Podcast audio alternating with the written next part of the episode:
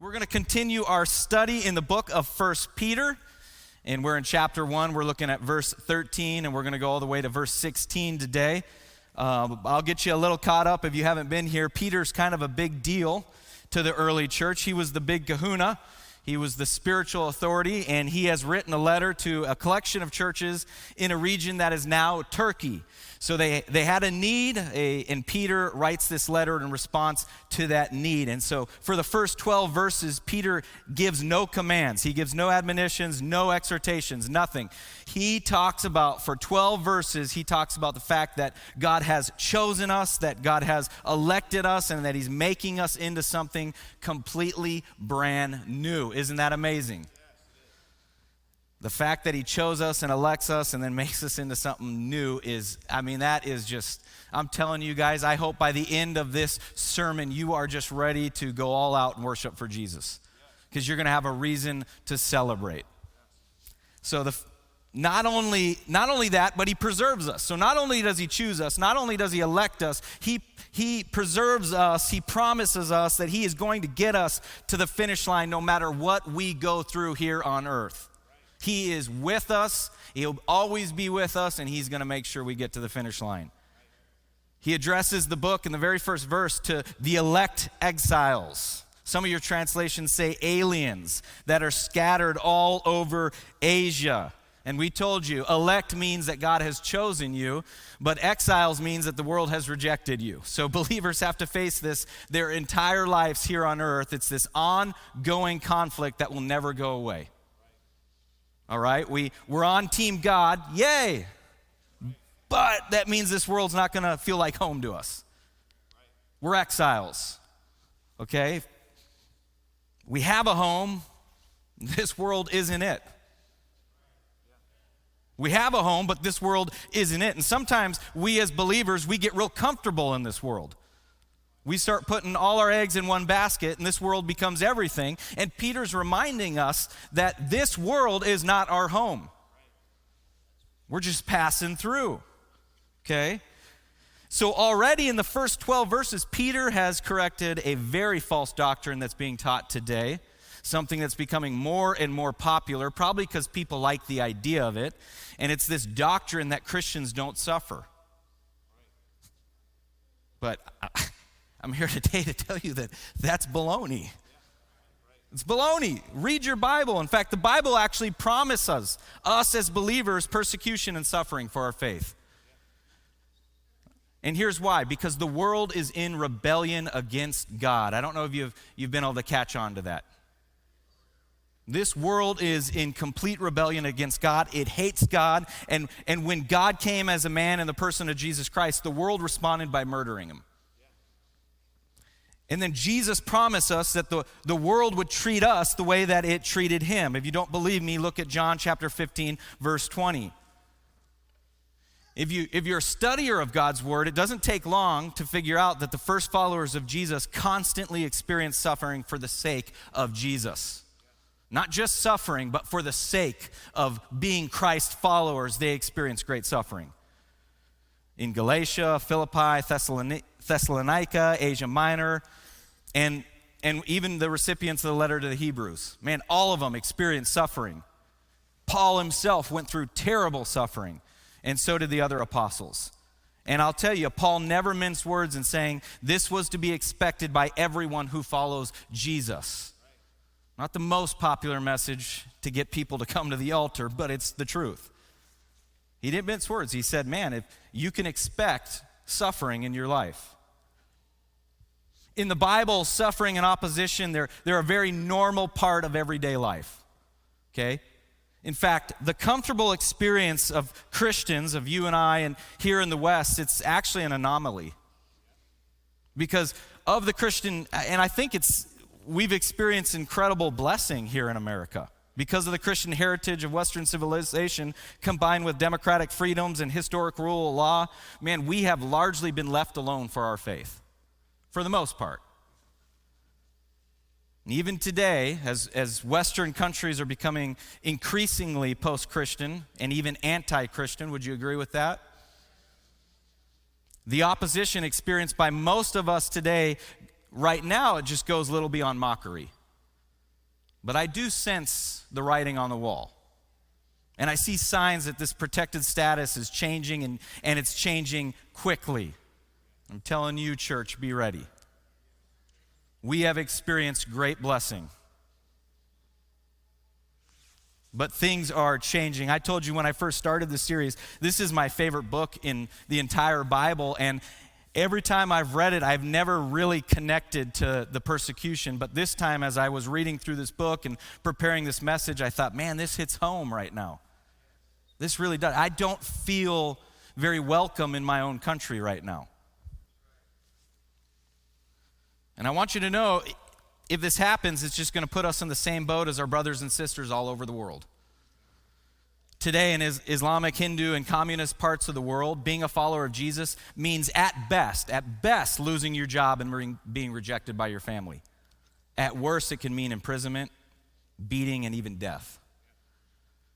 Liz and I have had the privilege of being missionaries for 10 years, and we worked in certain parts of the world where it's illegal to be a Christian. And we have met followers of Jesus who have paid a huge price for, for saying yes to Christ. So these things are being experienced all over the world right now by our brothers and sisters. And again, God loves you, but this world doesn't work for you. This can be a difficult message to preach in America. Overseas, they get it. If I ever went through the book of First Peter in certain parts of India or Pakistan, they're just saying, Amen, Amen. They've never felt at home from the moment they said yes to Jesus. That's what it means to be elect. And, and that means we're, we're going to be grieved by various trials. That's what Peter says. We don't have to, here's the thing though, we don't have to deny reality. We just need to accept it, and God will give us the means by which to deal with it. Did you hear me? So many Christians want to deny the reality that we're going to suffer, we're going to experience persecution. And Peter is saying, don't deny the reality, accept it, and then let God give you the means to deal with it. So, with everything that goes on in everyone's world, the big stuff like economic, political, moral, racial trials, we all feel that right now, don't we? All you got to do is turn on the TV and you feel the pressure and the weight of what we're going through. And unfortunately, it causes all kinds of division out there, and it's creeping into the church and it's dividing us. It shouldn't. But we see that happening. We feel the weight and the pressure that, that of all these different kinds of trials. Everyone's affected by that kind of stuff. But then, even within our own life, we're going to face our own personal trials.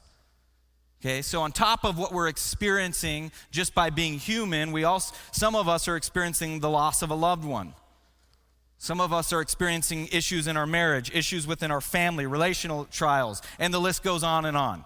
So you take those personal trials that we're going through and you add them on top of the trials that we, we just are experiencing by living in this world. Man, you got all kinds of various trials. Somebody say amen. Many of you can relate to, to Peter when he says you're grieved by various trials. You, know, you can say amen to that. I, man, that's me. All kinds of stuff I've been going through. And how, how do we respond to all of this? How do we keep it together in the trials of life? I, I, we already went over it, but verse 7 it says, So that the tested genuineness of your faith, more precious than gold that perishes, though it is tested by fire. Tested by fire. That should be a bumper sticker for Christianity. I mean, that's about as real as it can get. Can you relate? feels at times and seasons in our own life that we always live in the fire? Or is it just me? Because there are times I feel like, man, God, all my life is, is living in the fire. Every day I wake up, I thought yesterday's problem was so, was big and huge, and then today the problem's bigger. It's like every day I live in that fire. And guess what? It's normal to feel that way. Because if you feel like you're in the fire, it isn't because you did something wrong, it's because you're an elect exile. because you're an exile, you do not belong in this world. And in so many ways, you should expect to be in a hostile environment. So, today, that's a little uh, getting you all caught up. Today, let's dive in. We're going to pick up in verse 13. Verse 13, we see that Peter makes a really big shift. He goes from reflection to responsibility. He's gone from the indicative mood to the imperative mood. Peter's gone from stating facts to making commands, from reality to response, from proclamation to practice. That's what Peter's doing in verse 13. And here's the first thing he's going to tell you the first command it's going to be this focus on the coming grace and the salvation of God. Focus on the coming grace and the salvation of God. Look with me, real quick, at verse 13. It says, Therefore, preparing your minds for action and being sober minded, set your hope fully on the grace that will be brought to you at the revelation of Jesus Christ. Okay, first things first, there, we see a therefore. And anytime you see a therefore in the New Testament, it's saying, in light of everything that was just taught here, here's the application. Okay? Here's what you, you're supposed to do. It's an adverb that denotes a, a result or a consequence. So, since all of this is true, all that has been written so far, here's what you need to do with it. Here's the consequential result of it, therefore. You following me? And what, is, what has Peter said already? Well, he said, God chose you, verse 1 and 2. God's given you a living hope, verse 3. And it's a hope that will go on and on into an inheritance that is incorruptible forever, verse 4 and 5. And even though you suffer for a little bit here on earth, you're going to go through some trials, verse, verse 6 and 9. You have what the prophets predicted, what the preachers proclaim, and what angels ponder. That's verse 10, 11, and 12. Therefore, here's what you need to do about it. Are you ready? Prepare your minds for action. Prepare your minds for action. This means to gather up all loose thoughts, to gird up your minds and thoughts, to concentrate and focus your attention upon your coming salvation. It means to pull your thoughts together and have a disciplined mind. Now, some of your translations say, gird up the loins of your mind. That's what the King James King Jimmy says. Gird up the loins of your mind. I, I remember my grandpa loved First Peter, and now as an adult, I probably understand why. My grandpa was a survivor of concentration camp during World War II, and First Peter was his favorite book. And I remember anytime he would come and watch us, mom and dad were leaving, grandma and grandpa would come, he would always go through the book of First Peter with me. I think my grandpa gave me a love for verse by verse because that's what he would do. And so he would always, whenever he got to this part and he would say, Gird up the loins of your mind, I didn't know what that meant. I'm sure most of you have no idea what in the world I'm talking about. And so I, I remember when grandpa was teaching this, I just, I looked at him and I said, uh, Hey, Grandpa, this is to guys, right? He says, It's to everyone. I don't know how, I thought guys had loins. I, you know, I, I, didn't, and I tried to tell him it's for guys, right? We got to, because we, you know, we have loins. And he just looked at me and said, I don't know what you're talking about. This verse is for everybody. And he explained to me, you know, that the men in those days would wear long robes, almost like dresses. Now, I don't know if you've ever worn, well, probably the ladies have. Guys, you probably never wore a dress, and that's okay. That's good, actually. But you probably wore a robe at one time in your life. I told you last week I had the privilege of speaking at North Point Bible College graduation, and this verse came alive to me this week because I wore this long robe and I was walking up stage, tripped on my robe, fell uh, face first into the stairs, had to get up and kind of laugh it off and tell everyone, We're good, carry on, carry on it's hard to do something in a long robe, right? So, Grandpa explained that to me. In those days, all the men would wear robes and they couldn't do a lot of physical activity. And so, what they would do is they would take their robe and they would tuck it under their belt when they were ready to work or w- when they were going to go run, I guess. whenever they were going to do any kind of physical activity. That's what they would do. So I took that uh, literally. And so I would wear a belt in school and I would take the, my shirt and I would tuck it in my belt, but I wouldn't tuck it in my pants. So just go through the belt and, you know, the rest of my shirt would stick out. I remember my teacher at one point saying, Justin, what's, what's going on here? you got to make a decision tuck in your shirt or, or, or leave it untucked. But don't do whatever you got going here. And I would look at her and say, I'm girding up my loins. okay? She get it? So my dad did get called, and the teacher, you know, said, Mr. Hanson, we don't know what, what your son means by this, but he needs to stop girding up his loins. This, this letter was not written to guys wearing Levi's, all right? So the modern equivalent of this verse would be this roll up your sleeves. Roll up the sleeves of your mind, or, or simply put, get ready, get mentally prepared. Pull in all the loose ends of your thinking and get rid of anything that would hinder you fo- uh, going forward. That's pretty clear, right? Gird up the loins of your mind. Think clearly. How do you live for Jesus Christ in a world that is so hostile towards him? Well, it's going to begin in your mind. It always begins in the thinking, the thought process. And then it moves from the mind into the actions, the conduct, and then it should end with a firm resolve. But it always starts right here.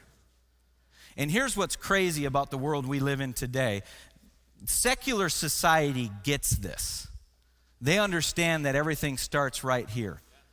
That's why they're sending all kinds of messages to our kids from a very early age. Man, he, second thing he says is be sober minded, okay? So, two things here. Number one, it means not to become intoxicated with drugs or alcohol of any kind. We know that. But it means a lot more. The idea isn't just don't be drunk, but rather think clearly and be morally decisive. Think clearly and be morally decisive, all right? So, to be self controlled in mind and behavior, to be controlled in all things, not given over to indulgence, license, or extravagance. Metaphorically, it means not to lose spiritual control by getting swallowed up in the world's sinful systems. What, what the world is teaching is creeping into the church because we don't have a foundation built on God's word. You know why we preach verse by verse? Because this is the foundation right here. Who has the authority over the church? It's God, right? Not Pastor Justin, not Pastor Enos, not the board. Who has the authority? Whose church is this? It's God's. And what's the best way for him to exercise that authority is to speak to the congregation. How does he speak to the congregation? Through God's word. That's why every single Sunday we commit to verse by verse preaching because we believe that we need that foundation won't give you a history lesson, but you look, you look at the American church, you're going to see that sometime after World War II, it became really popular and famous that we're going to leave certain parts of the Bible out so that we can draw a bigger crowd. And maybe the intention was good. I just want people to come. I want them to hear about the love and the grace and the mercy of God. But all these years later, we're suffering the consequences of that because we've got a bunch of people who don't know God's word. And so when they hear something that sounds pretty good out in the world, they say, well, that sounds pretty good. I'm going to apply it to my life. No, no, no, no. This is the foundation to which everything needs to be built on God's Word. Jesus is the answer. Remember that song from the 80s or the 90s? Never mind. Proverbs 23 7 says, For as he thinks within himself, so he is. You have to have a sober mind. He's saying, uh, when you, you know, if you think about it, when you get very emotional, sometimes emotional people can act like a drunk person. Have you ever, have you ever been around a drunk person? Don't answer that. Um, I, I, worked at, as a security guard at the Holiday Inn in Springfield, Missouri, while I studied at Central Bible College. And pretty much my job was to deal with all the people that got drunk uh, at night. So those that had too much to drink, and I had to go and try to talk to them. And if I couldn't figure it out, we had to call the police. And I remember, you'd be surprised, this, this hotel had a waterfall in the atrium, beautiful waterfall. And for some reason, when people had too much to drink, they thought this waterfall was a swimming pool. And I can't tell, I mean, if I had a dollar for every time I had to deal with that exact situation, somebody getting drunk and getting into the waterfall, I would have been a millionaire. I could have paid for my school. And I would have to talk to them and I would have to say, look, this isn't a pool. And I would get, Yes, it is. no, it's not. You need to put your clothes back on. You need to get out of the waterfall and you need to go sober up. Because sometimes when you're when you're with drunk and they get really emotional, that's what I've learned. When somebody's intoxicated, they're very emotional. You know, when I would tell them it's not a pool, I would get all kinds of crazy responses. You're a mean person. No, I'm just I need you to get out of the waterfall. This is a pool. No, it's not. It's a waterfall. No, it's a pool. Okay, I can't, there's no talking to them. They're emotional, they're intoxicated. Peter's saying that when you get emotional, sometimes you can act like a drunk person. Being sober minded, get your head in the game. How many of you played sports? It's, you heard a coach say, get your, get your head in the game. I was one of those players that constantly, if I struck out or made a mistake, I would, I would not have my head in the game. All I could think about was the mistake, and I would get highly emotional. I hate to watch home videos. You know, mom and dad would record me and everything. I hate it. Because I was that athlete, if I made a mistake, you could just see I start welling up and start crying. I can't even watch it. I'm yelling at the TV, get your head in the game. And my coach would have to do that to me always. Justin, will you think? Because by the time I got my head in the game, the guy I'm supposed to be guarding's already scored 10 points. Because I'm just, fo- I'm so emotional that I'm thinking about the one mistake I made, and now I'm making all kinds of mistakes. Peter's saying, don't get too emotional and don't lose your mind. Mark Driscoll says, Your emotions are like a sail, and your mind needs to be like a rudder. Nothing wrong with emotion, nothing at all. Nothing wrong with passion if it's directed. If not, it's going to lead to destruction. I heard Mark Driscoll preach on this, and, and he, I, I credit him for this next part, but he says there's some things that go with this thought. And number one, for the Christian, worshiping includes your thinking. I know I'm talking to a bunch of Pentecostals, so I'll say it again. For the Christian, worshiping includes your thinking. Okay, Jesus says to love the Lord your God with all your heart, that's your emotional life, with all your mind, that's your mental life, with all your soul, that's your spiritual life, and all your strength, that's your physical life. We usually think of worship uh, really in just two, two ways emotional and spiritual. And that's typically what we as humans do. I felt the presence of God. What a powerful service. I felt the presence of God. I was moved to worship. Because I felt the presence of God, that led me to the altar. I felt the presence of God. But hear me worship includes not just your feeling, but your thinking.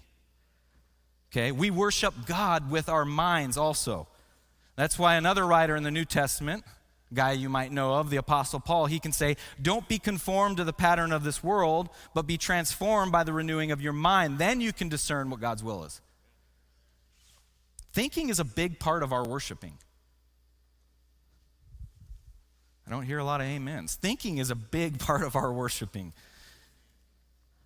Once heard a student tell me, a Bible college student, I don't need to read the Bible because I live it.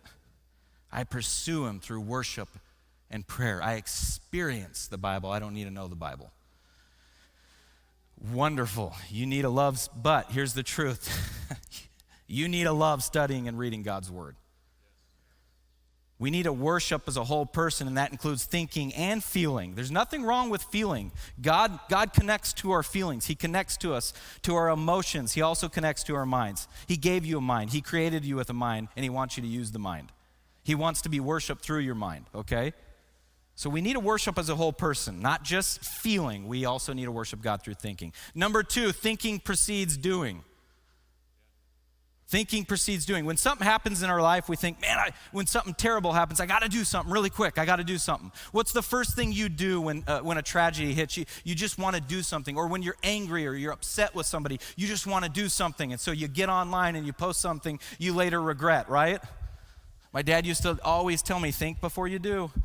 Think before you do. When I heard Mark Driscoll preach this message, he said, he used the soldier as an analogy ready, set, aim or ready, aim, fire. There we go. I wasn't a soldier. ready, ready, aim, fire. But there's a reason it's in that order. It's not ready, fire, aim, right? It's ready, aim, fire. I thought that was pretty good.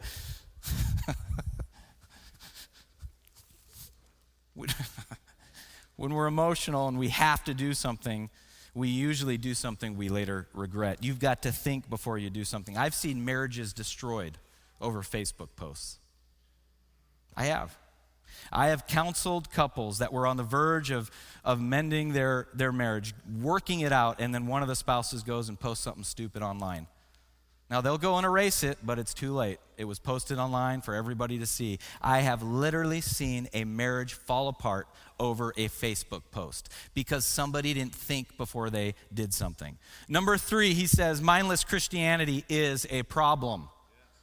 Mindless Christianity is a problem. Peter's telling us that if we're going to make it in this world as elect exiles, if we're going to survive, we need to be sober minded. That would mean we can't be people who don't exercise our ability to think. Some people who love Jesus don't discipline their thinking, they don't study, and they're completely driven by emotion.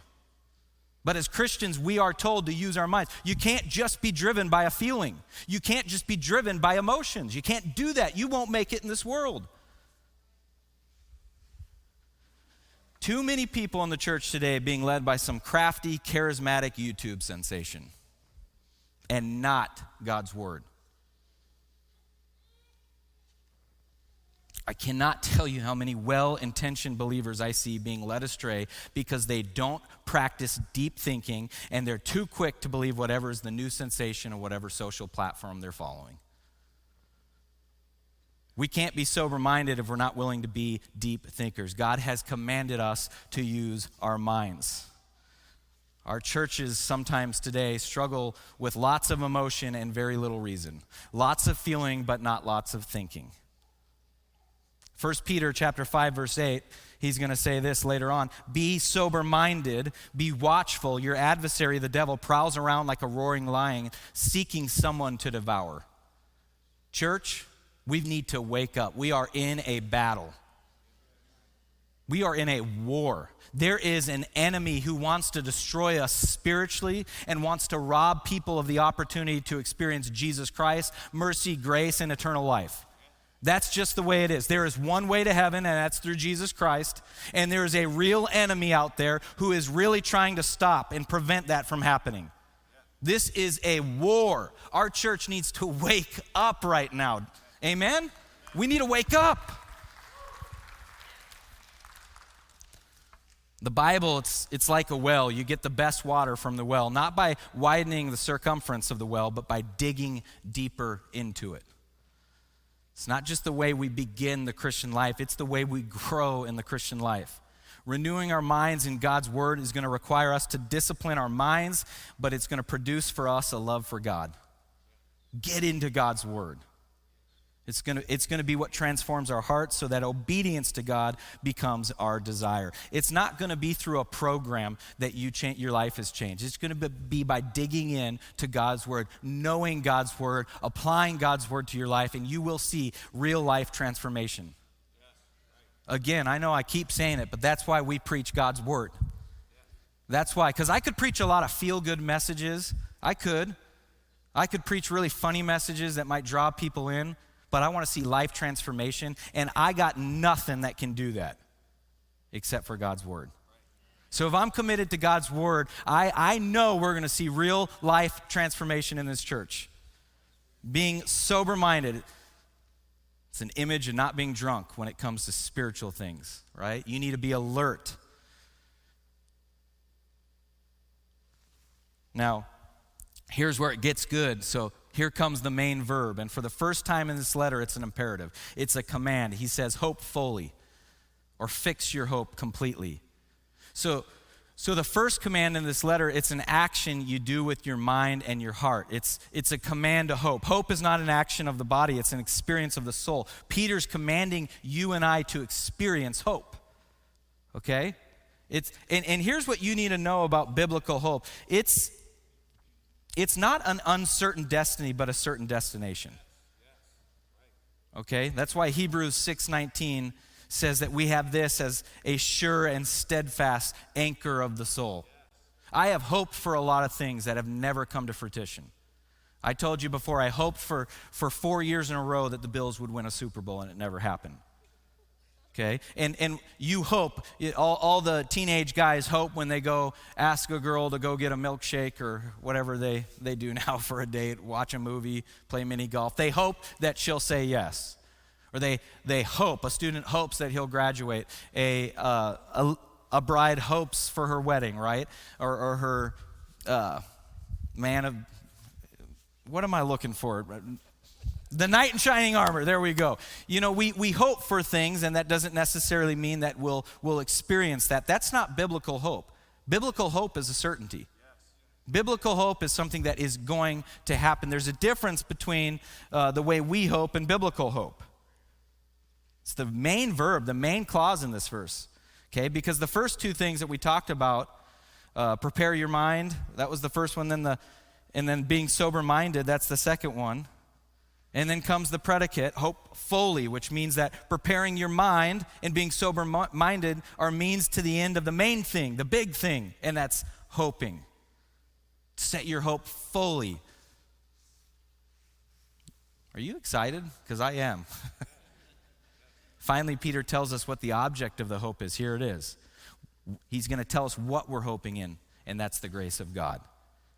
He says, Set your hope fully on the grace that will be brought to you at the revelation of Jesus Christ. When Jesus comes back, and He is coming back, He is coming back. He promised He would come back, and He will.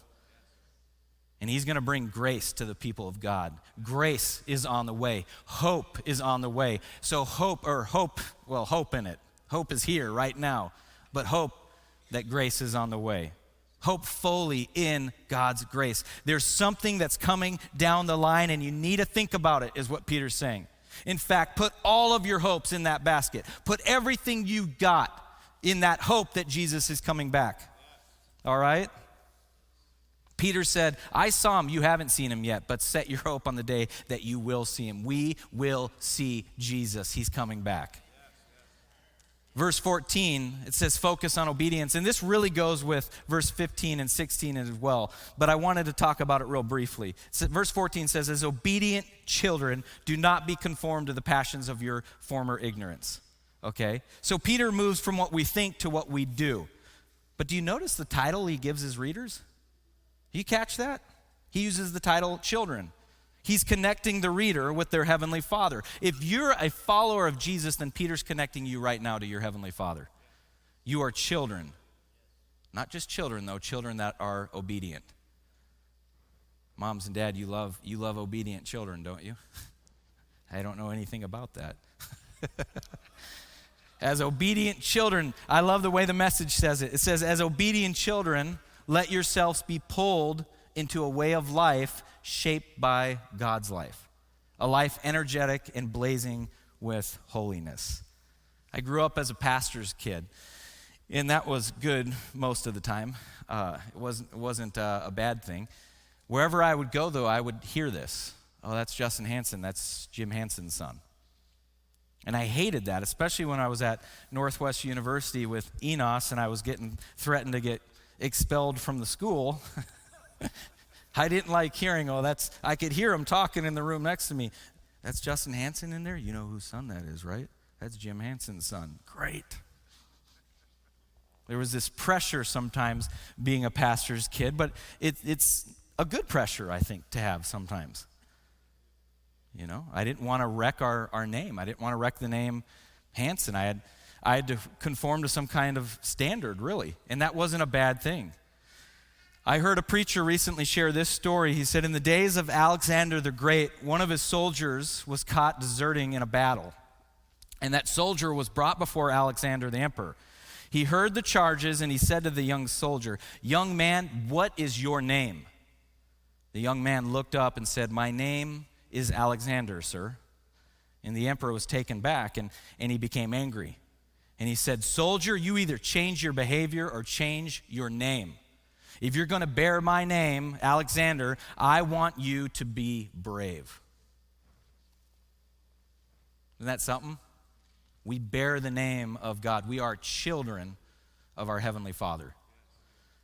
He uses the word conformed. It means to be shaped by or fashioned after. So, following Jesus, you need to know this is countercultural in every society. Every society, it's countercultural. Right now, we're very countercultural. In some cultures, it's the scriptures teaching on marriage and sexuality that offends people. In others, it's the emphasis on grace and generosity and giving away power. Sometimes it's Jesus' emphasis on uh, the equality of all people is made alike in the image of God. And sometimes it's God's authority over his creation, defying our innate desire to be our own gods. The Bible is countercultural. Worldly indoctrination is taking place all the time. It's taking place through education, through entertainment, through social expectations, etc. It is happening all around us. And here's what's so sad is many believers they're completely unprepared to face the doctrine of a society that believes faith in God is a personal private thing with no little bearing on the public atmosphere or sphere. All regions are valid paths to discovering one's own fulfillment. Have you guys heard this stuff before? The purpose of life is to enjoy yourself by finding what makes you happy over against what family, church, or society tells you. The human person can be reinvented and recreated in line with whatever identity a person chooses. We are being indoctrinated every single day. There is pressure to conform to the world, and we must learn to see these things, to see these other doctrines on display in our society. And one way to do that is to know your word, know your Bible.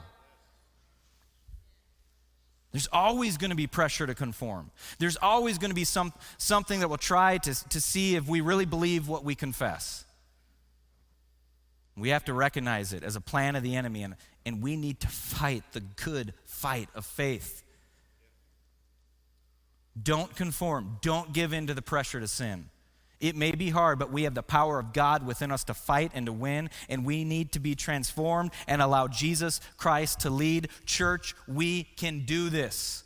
Fathers, we can do this. Mothers, we can do this. Sons, we can do this. Daughters, we can do this. We have the power of the resurrected Jesus Christ living within us. We do not have to conform to society.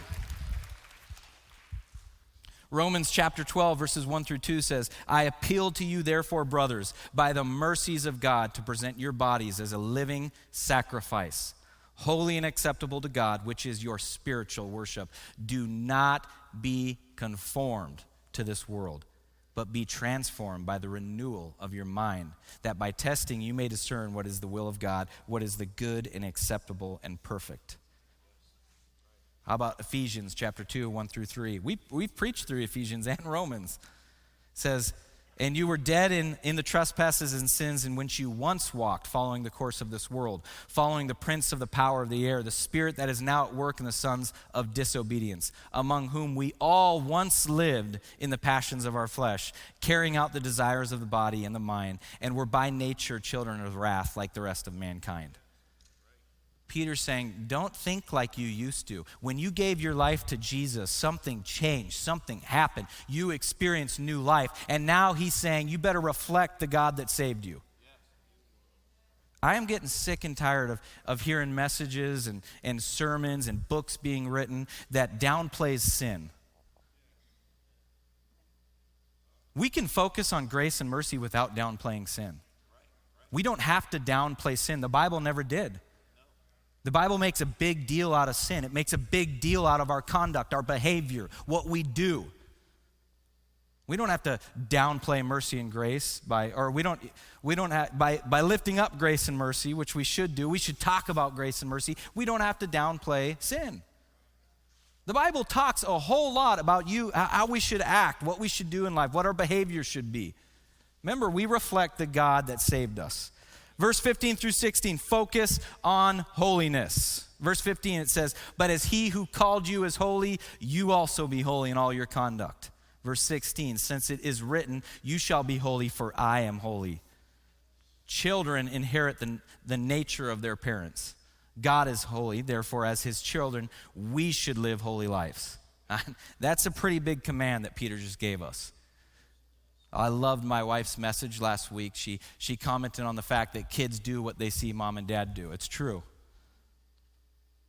It's true. Allie was scrolling through her videos today. She hooked it on the big TV and was scrolling through her videos. And she got to one of the Christmas videos, and I couldn't help but laugh because we give our kids hot chocolate on Christmas morning. We give them special mugs. And I was sitting on the couch with my right leg over my left knee, and I was taking sips of coffee. And right next to me was Asher, and he was watching me and doing the exact same thing with his hot chocolate.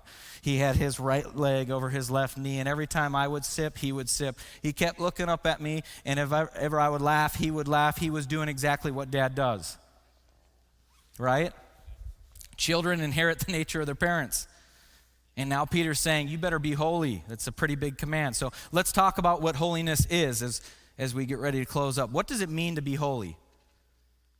Do you know that the word holy alone is the only word in the Bible that is used to the third degree to describe God? The only word both in the Old Testament and the New Testament. You will never find in the Bible, merciful, merciful, merciful is the Lord God Almighty. You won't find powerful, powerful, powerful is the Lord God Almighty. Or even loving, loving, loving is, is the Lord God Almighty. But what you will find in the Bible is holy, holy, holy is the Lord God Almighty.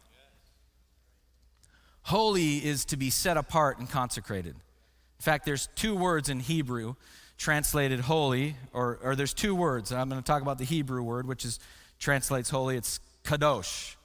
I don't know if I'm saying that. Troy, am I saying it right? I'm getting the thumbs up. Yes. Kadosh. Sounds like I'm speaking Klingon, but it's, it's Hebrew. Kadosh. And the Greek word is agios. I don't know if I'm saying that. I'm going to look over at Professor Darren here. Am I saying it right? Agios? Agios?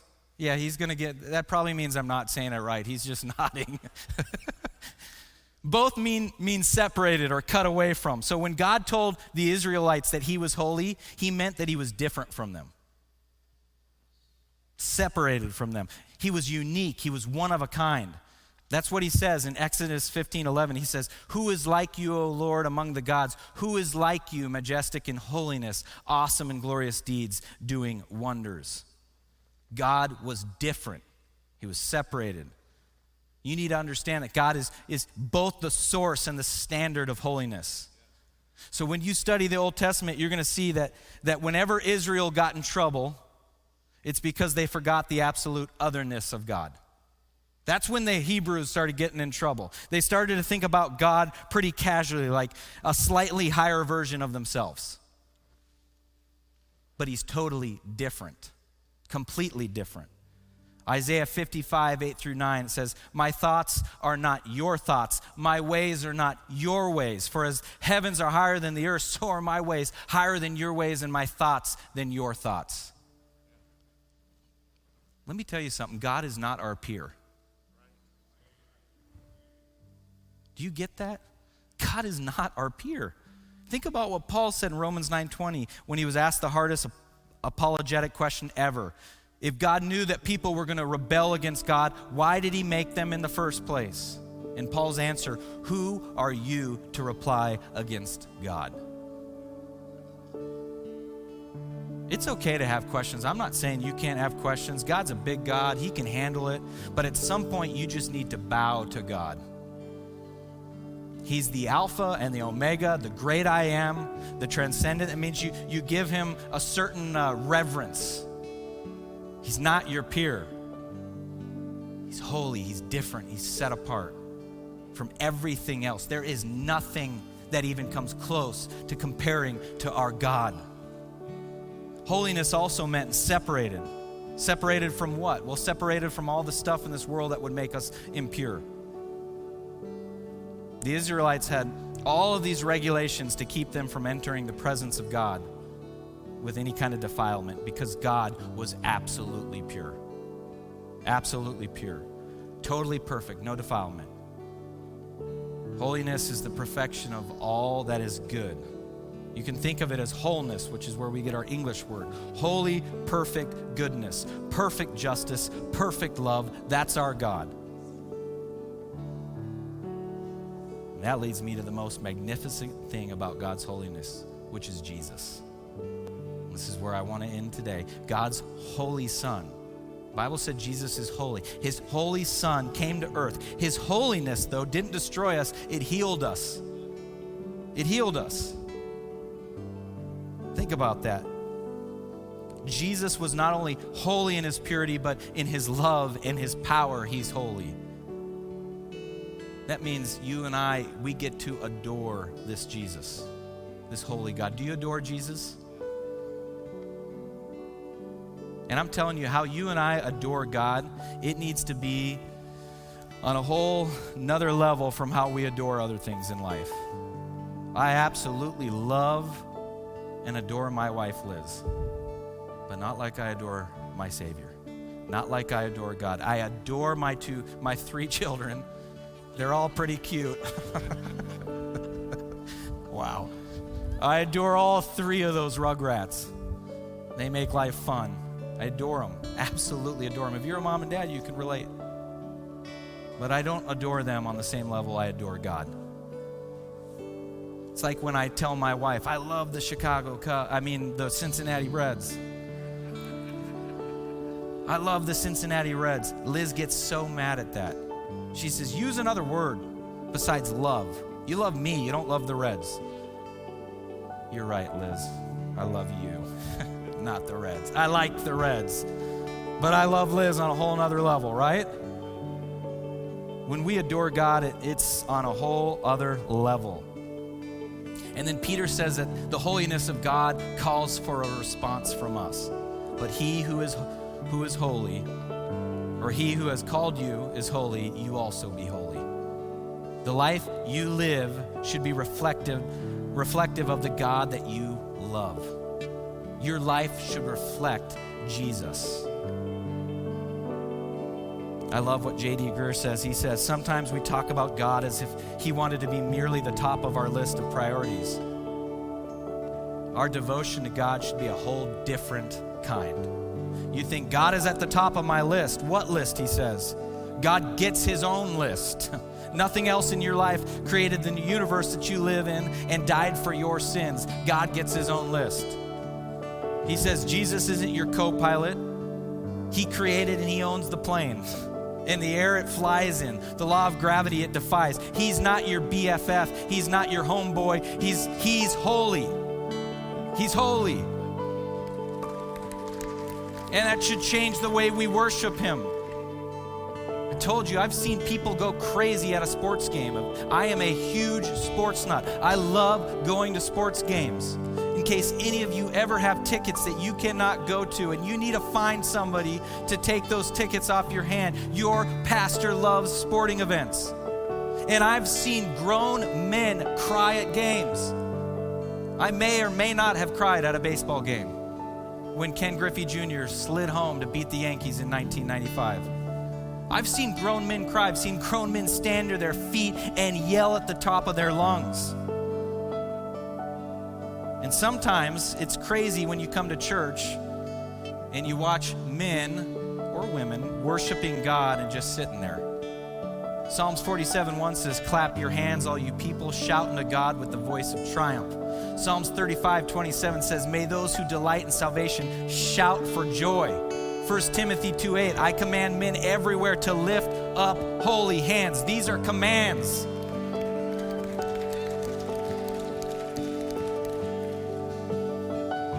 I don't want to hear, it's not my personality to get really crazy worshiping. I don't want you to, like, I'm not asking you to do cartwheels down the aisle or anything. But get excited when you worship God. Get excited. Not my personality, that's baloney. I want you, I want every man and woman and child and youth student to get energized and enthusiastic about worshiping God. I don't want to hear I don't feel like it. Because it doesn't matter what we feel, He's worthy of it. You don't worship based on what you feel like, but you worship based on what He's worthy of. And He is worthy of your worship and your praise. I love the way the Phillips translation says this. It says, In every department of your life, be holy. God wants it all. Every single department, compartment of your life, your heart, He wants it. He doesn't want a closed door in any area of your life. You need to surrender every single area of your life the way you talk, what you watch, the way you conduct yourself, your behavior. He's telling you, be holy because your heavenly Father is holy. Father God, we love you and praise you and worship you. We are so grateful for the fact that we are called your children. We can call you Father. So, God, I pray our lives would reflect our love for you, that the world would see our love for you. That's my prayer for everyone in this room, that they would experience the love of the Father and reflect the love of the Father in their life. I pray this in Jesus' name. Amen.